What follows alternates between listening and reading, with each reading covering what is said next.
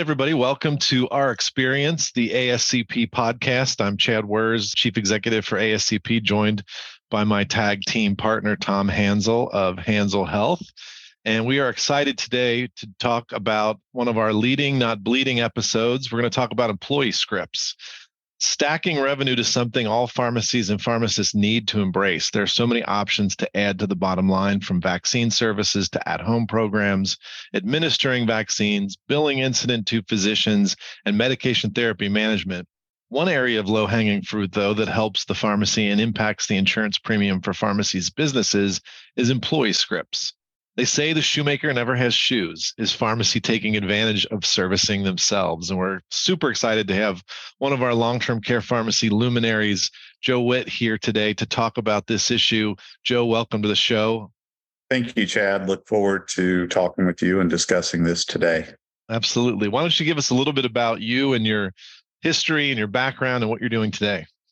Sure, that sounds great. So I started out in long term care about 35 years ago with a company called Pharmacy Corporation of America, which was a part of Beverly Enterprises. It later became PharMerica, and I stayed with PharMerica for about 13 total years before I went out and got in, stayed in senior housing, but got into some technology business, worked with a group over out of Israel. We sold to 3M, then went back into the pharmacy with Lynn Ship Connor, which awesome lady. We all know her, love her, mentor. I was with her for about three years before I went to work with Trilogy Health Services and eventually ran their long-term care pharmacy division, which was which is now Synchrony Health Services. It was PCA Pharmacy at the time. There at Synchrony Health Services to that we had long-term care clients as well, where we would work with them and provide services to their clients. Currently, and I semi-retired and went to work with Precision Healthcare Search uh, that's Michael and Tricia Alisansky. And what we do now is we do some consulting, but we do recruiting with a focus in the long term care pharmacy market. And we are advisors to groups wanting to buy or sell pharmacies, which we've sold, you know, this year we've sold two pharmacies for some great people and we'll continue doing that. So hoping to stay in the industry for a while longer and enjoy it, love it. A great industry to be a part of, although it can be challenging at times. There's ways to move it forward. It's awesome. Well, do you want to talk a little bit about, you know, where you started to, to think about employee scripts, how that may have gotten started and ultimately what impact it's had on on the businesses you've been part of? One of the things we were very successful at at my previous company was a medication to home program which sending scripts home with residents who are being discharged it's a you know it's a big program right now and we were looking at that and we were looking at how we can en- enhance and better that and one of the needs that we were looking at is the cost of scripts to our employees through the PBMs and through the insurance. And we looked at is this a way to save money for our, our customers? And is this is a way to add scripts to our business and grow our business? And we did some analysis, came up, it took us about five years to open it up and convince our first customer to take advantage of it. So we started out with a large customer service in about 10,000 lives. We took it in house with our employees. So what it did for us is I feel that it enhanced the relationship with the customer. It also, I think it's a big thing we have to look at as an industry is how do we retain our employees? What are services we can do to attract employees and and this was something that we were able to do to create revenue purchasing power but also to help us with turnover and help our employees save money. So it was, I think it was just not a revenue enhancement program, but it was a program to create a, a positive outcome for the employees, the employees of a customer, and build a stronger relationship with the client. Now, were you at the time, was that business self insured or did you have just a commercial plan for your employees? And I guess the question I'm getting at did it take any calisthenics to get the insurer or the PBM to say, oh, yeah, you are a pharmacy. You can be part of the network that provides to your own employees? So I think if when we were looking at it, we looked at being groups that are self-insured. So I think self-insured is is the focus point. I think that makes it a lot easier. if you're taking business your uh, clients are working with, it's more of a challenge, but it's worth it to go through it. If you can go to a client, if you're servicing a nursing home group that has 5,000 employees and you can save them money every year, you're not only increasing revenue for yourself, you're saving them money. So to me, it works both ways. So I think it's a very positive outcome if done correctly And both the pharmacy and the nursing home or just the pharmacy. If you're just if you're a self-insured pharmacy, if you're large enough to do it for your employees, that is a win-win for you. Does that answer that question? Chad? It does. No, it's great. It's perfect because I think you know back when I was on the consulting side of practice, we would have different employers come to us and say, "Hey, what do you know about this and how does it work?" And those are the kinds of questions we would have to answer. And I think what's funny about it is and we do this, you know, across the country is we put non-healthcare people in charge of kind of healthcare decisions and we ask them to make decisions about employee scripts even we might even though we might do it broadly and we might you know the employer might be picking an off the shelf pharmacy benefit you're still asking them to you know make decisions about the kinds of medications that their employees have access to and that's really difficult to do if you're a mechanical company or you know a plumbing company or you know somebody that just doesn't delve into healthcare. And I think it's important for pharmacies to go out there and say, hey, we can provide you the resources that you need so that you can make decisions that are to the benefit of your employees and ultimately to the benefit of the plan that you're providing to the employees from a financial perspective. It's just good business. Um, so yeah, it's, a, and, it's interesting. And one of the things I think long term care pharmacies do a great job of, and I was very proud of the clinical group that we had at my last company is I think they take seriously is the medication working? Is it the right medication? Is it benefiting the client? And I think that carries over to when you do it for your employees or your customers' employees. I think you're giving them an overall better service and a better clinical picture of the medications they're on. Are they necessary medications? And I've seen it in my own personal experience where the pharmacist worked with me to get a script changed or get something reduced that that really benefited me. So I think it's in our DNA to be clinically focused as long-term care pharmacists. And so when we go and move into a different direction, I think it's a focal point and we do a better job than any of the other pharmacies that would could be competing with us for these employees. Yeah, I think there's some natural pieces there where our pharmacists are used to working with patients and other clinicians in the med management space. And then there's that other piece that is from a employer perspective, you want your employees to have access to that because you want them to stay healthy and you want them on the right drugs because you don't want them to have to go to the doctor and not be at work and you know have conditions that deteriorate where they're sick and there's so many ancillary benefits to having a much more robust pharmacy program for your employees and to your point long-term care has been doing that for 50 something years for nursing home individuals and eventually assisted living and eventually individuals in the community why not have that same approach for your employees? And i know again i think if you're a pharmacy that you have a partner that is a nursing home group or an assisted living group that is self-insured it's a it's a natural fit to be able to enhance your business model but also save that client money yeah, if you Joe, implement the program correctly from my experience, and you and I got to work together several years ago because we had just the beginnings of an employee pharmacy kind of open there, and, and you guys came down and visited us. And I know some of the challenges we had, which was really kind of gaining that popularity. There was a, certainly some benefits for the employees. They get maybe a 90 day supply, get lower copays, get delivered directly to their home. But there also seemed to be I don't know if just a reluctance to change. You know, they're they're used to going by and getting their prescription or whatever they kind of had put in place. And so one of our challenges from my experience at, at my company was just convincing them to, to do this, even though they did have cost savings and, and better delivery. What challenges did you guys face when it came to getting people, getting your employees on board to do this? I was very fortunate. I worked with some amazing leaders on the long term care side that were visionaries, extremely bright individuals. And when they bought into the program, they also worked with us to design the program to where it moved the employees to that employee pharmacy. So we did like the first 90 days was a kind of a soft change over to the employee pharmacy. And then after that, it moved to working with the PBM, working with the HR people at the nursing home group, and moving it in a direction that I would say this company probably has 99% participation and they have wow. about 15,000 lives.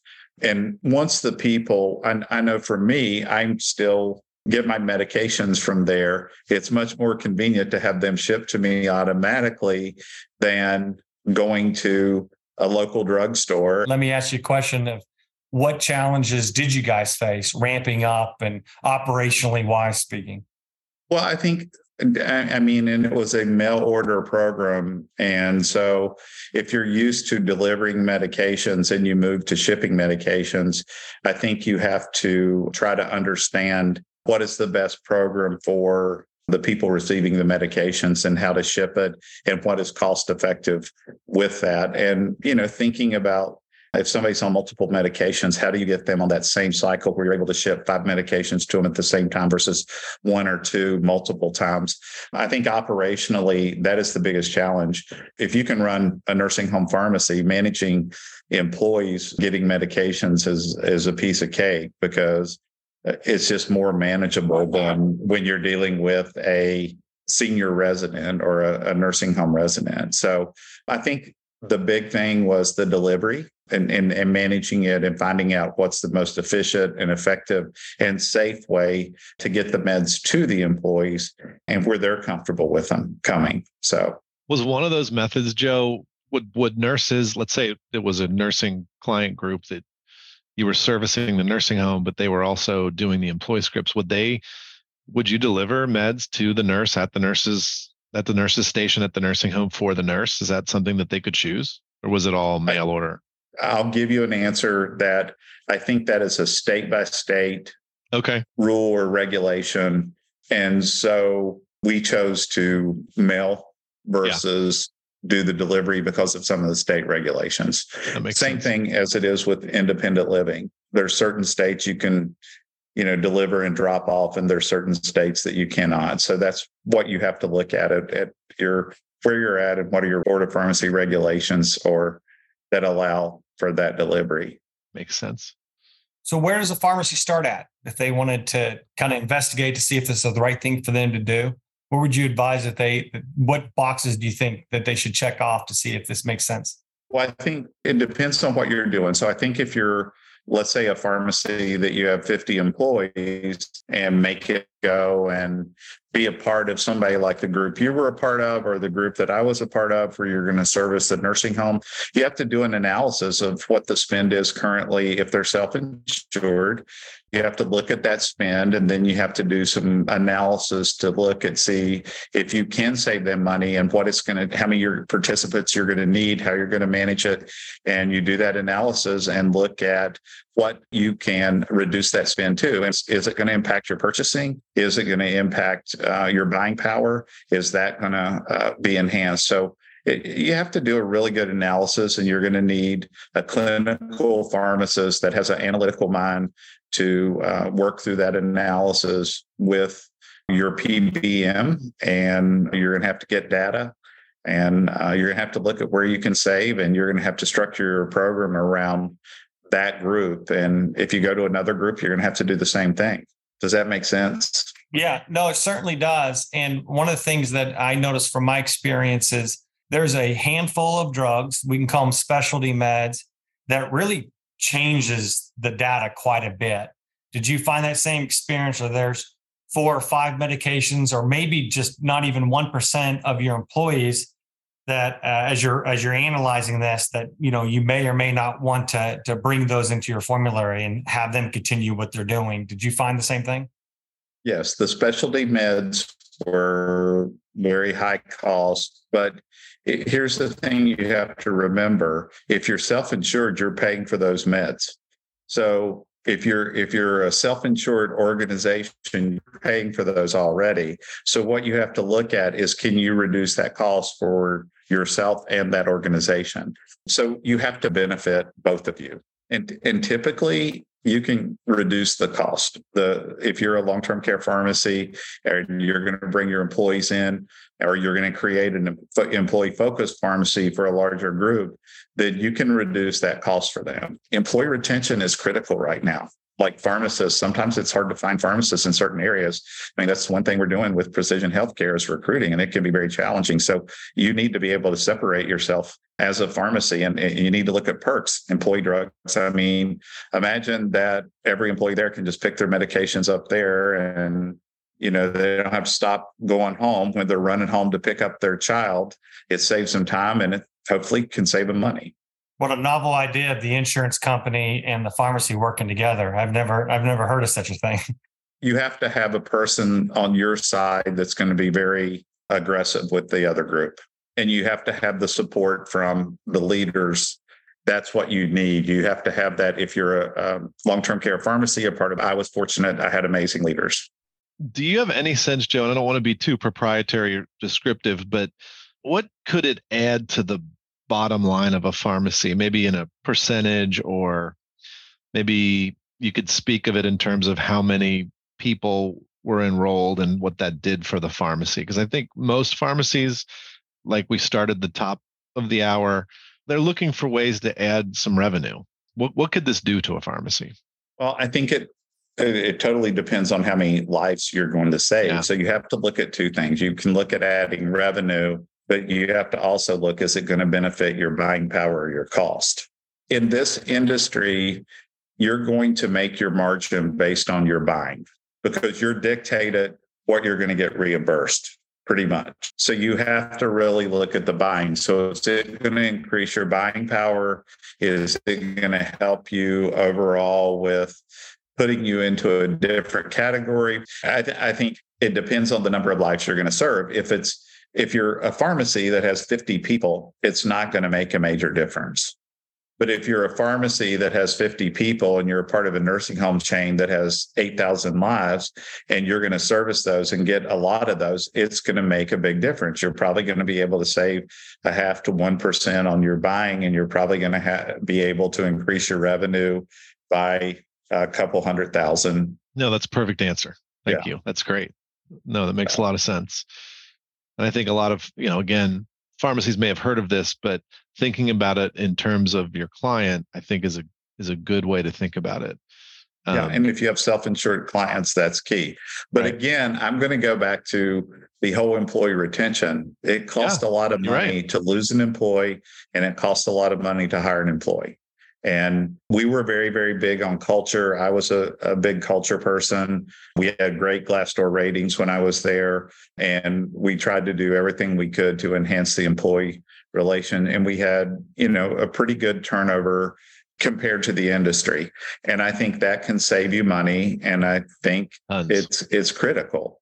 And you know, I know we we helped employees. If you have an employee with a child with a disease that's on a specialty medication, and it's a pharmacy tech who's making $20 an hour and that the medications is costing 600 a month and you can get it to them for 100 you're helping them. That's a major benefit. They're going to stay with you because they're not going to get that somewhere else. That's a great example. That's awesome. That's cool. So where does the pharmacy go from here? They uh, get this up and running and they're servicing their their employees. How do they grow this business to to, to reach out and to continue prospering I think it would be critical to look for your clients, your current clients that have enough critical mass to make sense for them that are self insured. And if you are a pharmacy that is a part of a nursing home chain, then you need to work together with the leaders of that chain to explain the benefits of it. And, and I can tell you, it's hard. People are so busy. If you don't get them at the right time and the right mindset, they don't like change. The one thing about nursing homes is they do not like change. And this is a change for them. And they're going to look at why it won't work instead of how it can work. But if you can get to them to be able to do the analysis and show that you're going to save them five, six, seven hundred thousand dollars a year. They need that right now. Mm-hmm. They need all the money they can get because their reimbursement is not, it's just not where it needs to be right now. Well, and even extending on your original point, they're struggling with staff also. So if they can add a benefit that in turn helps somebody with a child that has a $600 med get that med for $100 that that is helping them retain their employees as well not to mention the fact that it's if they're not part of your organization but they're they're a client of your pharmacy it's another tether that ties them to your business and makes it you know a stronger value add I, there's just so many good things about it yeah and again i'll go back to i think the long-term care pharmacies do a phenomenal job of being great clinicians. And I think with some of the other, uh, the mail order and the retail have, I think they're so busy, they don't always have time to do the clinical checks that we're doing in long-term care. And I think that's a that's a key selling point. That let's say that uh, you go to a customer and they have 200 employees that have issues with diabetes could you create a positive program with them together a clinical program that would help those employees and keep them at work and you know save money for that that way. I mean there's a lot of things you can do with it if you just look at it. I think if anybody if you go to somebody they'll say oh our pbm does that. You have to ask for the results. Let's compare results because they're not doing it. I mean the insurance companies have a lot to me they have a lot of bells and whistles but they don't have their hands or the commitment or the partnership to that nursing home group that you would have as their pharmacy provider yeah there's no doubt. I mean even the biggest pbms don't work with the with, with their insurance companies. They seem to be um, you know in conflict. The pbms don't have really a lot of incentive to decrease the medications but the insurance company still does. And this is a perfect world where it all kind of works together for the benefit of the patients. And deprescribing prescribing i think is a real thing in, in, in this situation i know that trilogy is very advanced. You guys over at pca slash synchrony had a lot of different revenue streams a lot of different models. Where would you rank this employee script idea and, and revenue stream as far as in your list of things that long-term cares should concentrate on doing? Yeah. Again, I think that you have to look at the benefits and not just the revenue. It's not an extreme revenue stream just because it's not going to make or break your business. But it also is going to depend on how big you are, and it's going to give you better buying power if you're large enough. And that's where it's going to help you overall. I would, you know, say that with what we were doing when I was there, it was it would have been I would have ranked it number two behind the long term care because of the benefits it gave the employees and the overall return on investment of it, not just the revenue, but the employee retention, the buying power, and that being able to look and take some of the other programs to the next level through that. And I don't know where they're at with that, but uh, they're a great organization. Well, that's awesome. And I think, you know, first of all, thanks for being generous with your time. Joe, thanks for being in this industry as long as you've been in this industry and being an innovator and a mover and a shaker. That's what makes long term care pharmacy so unique. I think the last piece of what you talked about really, you know, we talk about it a lot on this podcast and a lot at ASCP, but it's relationships.